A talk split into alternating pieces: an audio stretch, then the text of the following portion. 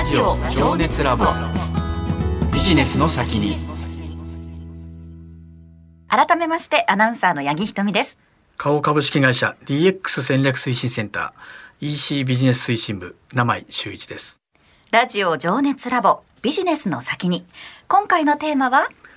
アントレプレナーシップです。それではゲストをご紹介しましょう。早稲田大学大学院ビジネススクール教授の長谷川博和さんです長谷川さんこんばんははいこんばんはえー、先ほどね、名井さんからも少しありましたけれども、実は名井さんと私、長谷川先生の教え子といいますが、授業を早稲田大学大学院のビジネススクールで受けてるんですよね。そうですね。はい、まさかね、この社会人で同じ机をね、並べて、あの、勉強すると思ってなかったんですけど、うん、まあ一緒に長谷川先生の今授業を受けて、まあ今に至るという状況ですね。そうですね。うん、しかもね、名前さん、長谷川先生のゼミ生でもいらっしゃるということなので。はい、そうです。あの、私も長谷川先生のゼミ生として、今年から、あの、しっかり勉強させてもらってます。初回がね、ゼミの先生ということで、名前さんちょっと緊張はしてらっしゃると思うんですけれども、明るく楽しく参りましょう。はい、改めて、長谷川さんのプロフィールご紹介いたします。長谷川博和さんは1984年野村総合研究所に入社。自動車産業の証券アナリストまた JAFCO でベンチャー投資を経験して1996年に独立系のグローバルベンチャーキャピタルを設立。社長会長を経て現在は早稲田大学大学院ビジネススクールで教授を務めていらっしゃいます。ということで今日は長谷川さんにアントレプレナーシップについて根掘り葉掘り伺ってまいろうと思います。うん、はい。じゃあ先生まずお聞きしたいんですけれどもアントレプレナーシップ、まあ、これ聞いたことない人も、まあ、たくさんいるかなというふうに思うんですが、まあ、このアントレプレナーシップって、まあ、どういう意味合いなのか先生ちょっと教えていただきたいなとはいわかりました。あの日本ではよくですねベンチャー企業っていうね言葉はあの皆さんも聞いたことがあると思いますし、うん、からよく使われると思うんですね。まあ、これは本当に裸一貫ですね。ゼロから会社を作ってその会社を非常に大きくしていくという企業のことでございますけれども、まあ、私が言っているこのアントレプレナーシップっていうのはですね必ずしもそういうふうにゼロから企業を創業するってことだけではなくて、はい、え名前さんのようにですね大企業にお勤めの方でもあるいはファミリー企業と呼ばれるですね、まあ、いわゆるこう伝統的企業、例えば2代目、3代目、4代目というような方、あるいは公務員の方でもですね、えー、持っておくべき必要な考え方、精神ということで、このアントレプレナーシップという言葉を使って、今、いろんなところで説明をしているところです。あらゆるビジネスマンに必要な精神、考え方ということなんでしょうか？その通りです。えー、いわゆるこう何もないところからですね、まあ、価値を作ると。いうことでございまして、まあ、それは何もですね、えー、ベンチャーだけではなくてですね、うん、えー、大企業の中でも、例えば新規事業を作り出すと、えー、本業のビジネスとは違うね、新しいビジネスを作り出すという意味では、サラリーマンをやりながらもですね、えー、新しいことにチャレンジングするっていう意味では、このアントレプレナーシップっていう考え方を、あの重要視する必要があるんじゃないかと思っております。なんか私にはぴったりのね、そうですね。もう精神論って言いますか。うんなんかすごく勇気づけられるお言葉ですね。この背景はですね、はい、えー、例えば海外に行ってですね、うん、えー、ベンチャー企業を私やってるんですって言ってもですね、なかなか通用しないんですね。あの、日本ではあの、いろんな新聞とかですね、テレビでもベンチャー企業っていうことですごくポピュラーになってるんですけれども、まあ、海外に行くとですね、ベンチャー企業っていう言葉、ベンチャーカンパニーとかって言ってもですね、うん、まあ、ほとんどの人がわからないということです。まあ、通常はスタートアップとかですね、あはい、あの、スモールカンパニーとかですね、うん、えー、グローイングカンパニー、まあ、いろんな呼び方あるんですけれども、うん、まあ、必ずしも我々がね、言ってるようなベンチャー企業とは少し意味合いが違う。さらに大企業とかファミリー企業とか公務員の方でも持っておくべき考え方ということで、このアントレプレナーシップって言葉で、まあ、通常私のゼミでもですね、アントレアントレと縮めて、あの言ってます。いわゆるアントレゼミと言われるぐらいアントレって言葉はですね、世界の中ではポピュラーです。おなるほど。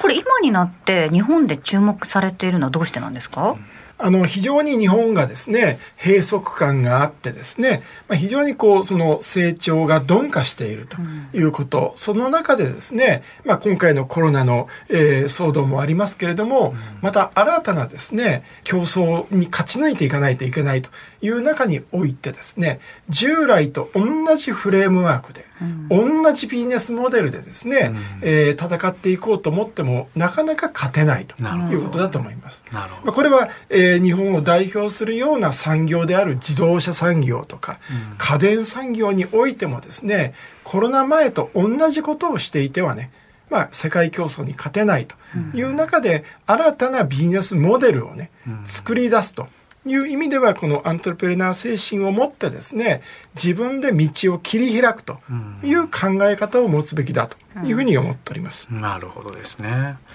先生このアントレプレナーシップをまあ持ち続けるために、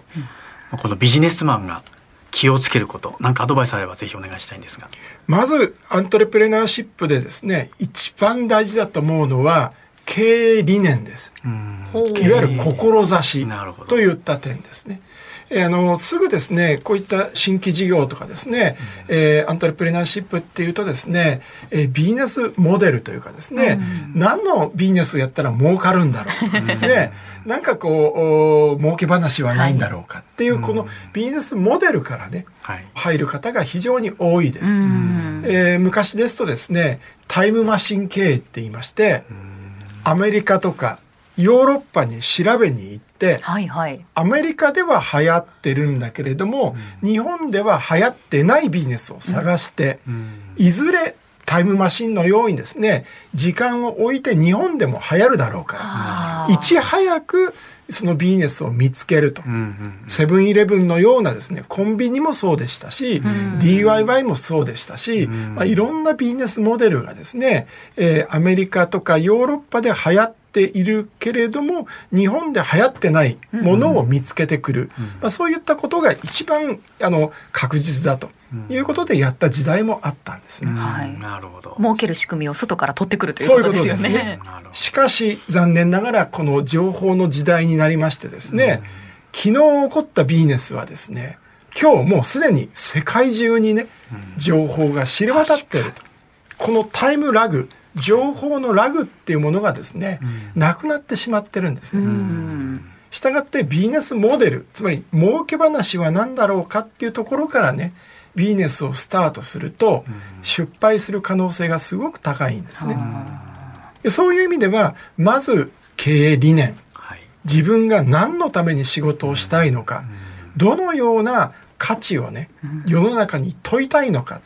という、そういうこう強い思いを持ってですね、うん、ビジネスを始めるっていうところが一番大事です。なるほど。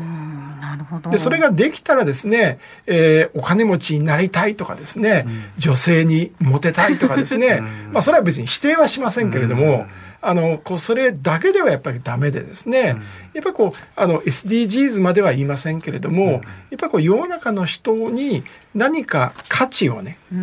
提供したいんだと。こんなに困ってる人がいるんだからこの困ってる人に対してですね自分がこんな価値を提供したいんだっていうね強い思いがあれば、困難を乗り越えられるんですね。ここが一番大事で、アントレプレナーっていうのは大企業の新規事業でもですね、ベンチャーでもファミリーでもですね、困難が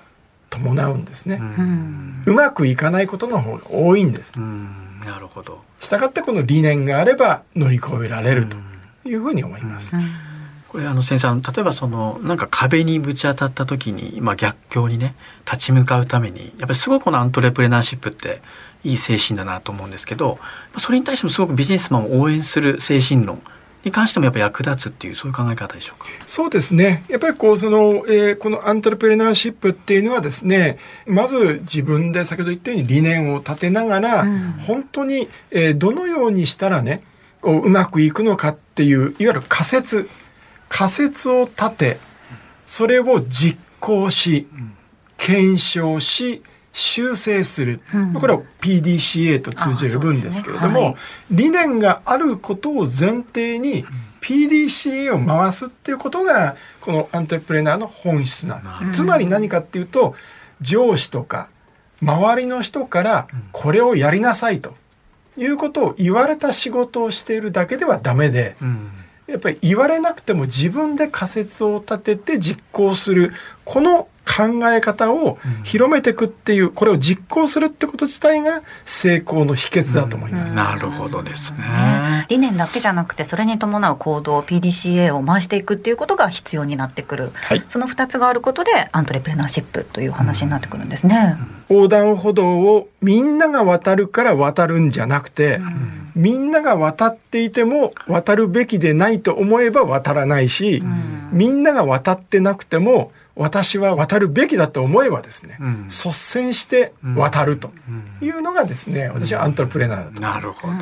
得てしてアントレプレナーってなんか冒険家でね、はい、ハイリスク、ハイリターンを取りに行くのがね、アントレプレナーでですね、一か八かっていうふうに誤解されちゃうんですが、ん。本当にアントレプレナーをお成し遂げる方はですね、決してハイリスク、ハイリターンは取らないんですね。やっぱりきちっと計算したリスクを取りに行く。うんそれの一番の秘訣は繰り返しになりますが、やっぱり経営理念だというふうに思います。なるほど。名前さん改めてアントレプレナーシップの重要性に関してはどう思われましたか、そうですね。やっぱりあの、上からね、言われたことだけやっててはダメだと。うんで私もその横断歩道を渡るか、まあ、逆に渡らなかったケースも確かにあったんですよね。でそれは自分なりに多分理念があったからこそ、うんで改めて思いました。ですから、単なるその精神を持ってるだけではダメで、何のために働いてるのか、これ今先生の言葉を聞いて気づいたなというふうに思います。はいえここまで早稲田大学大学院ビジネススクール教授の長谷川博和さんにお話を伺いました長谷川さん来週もよろしくお願いしますよろしくお願いします。ラジオ情熱ラボビジネスの先に。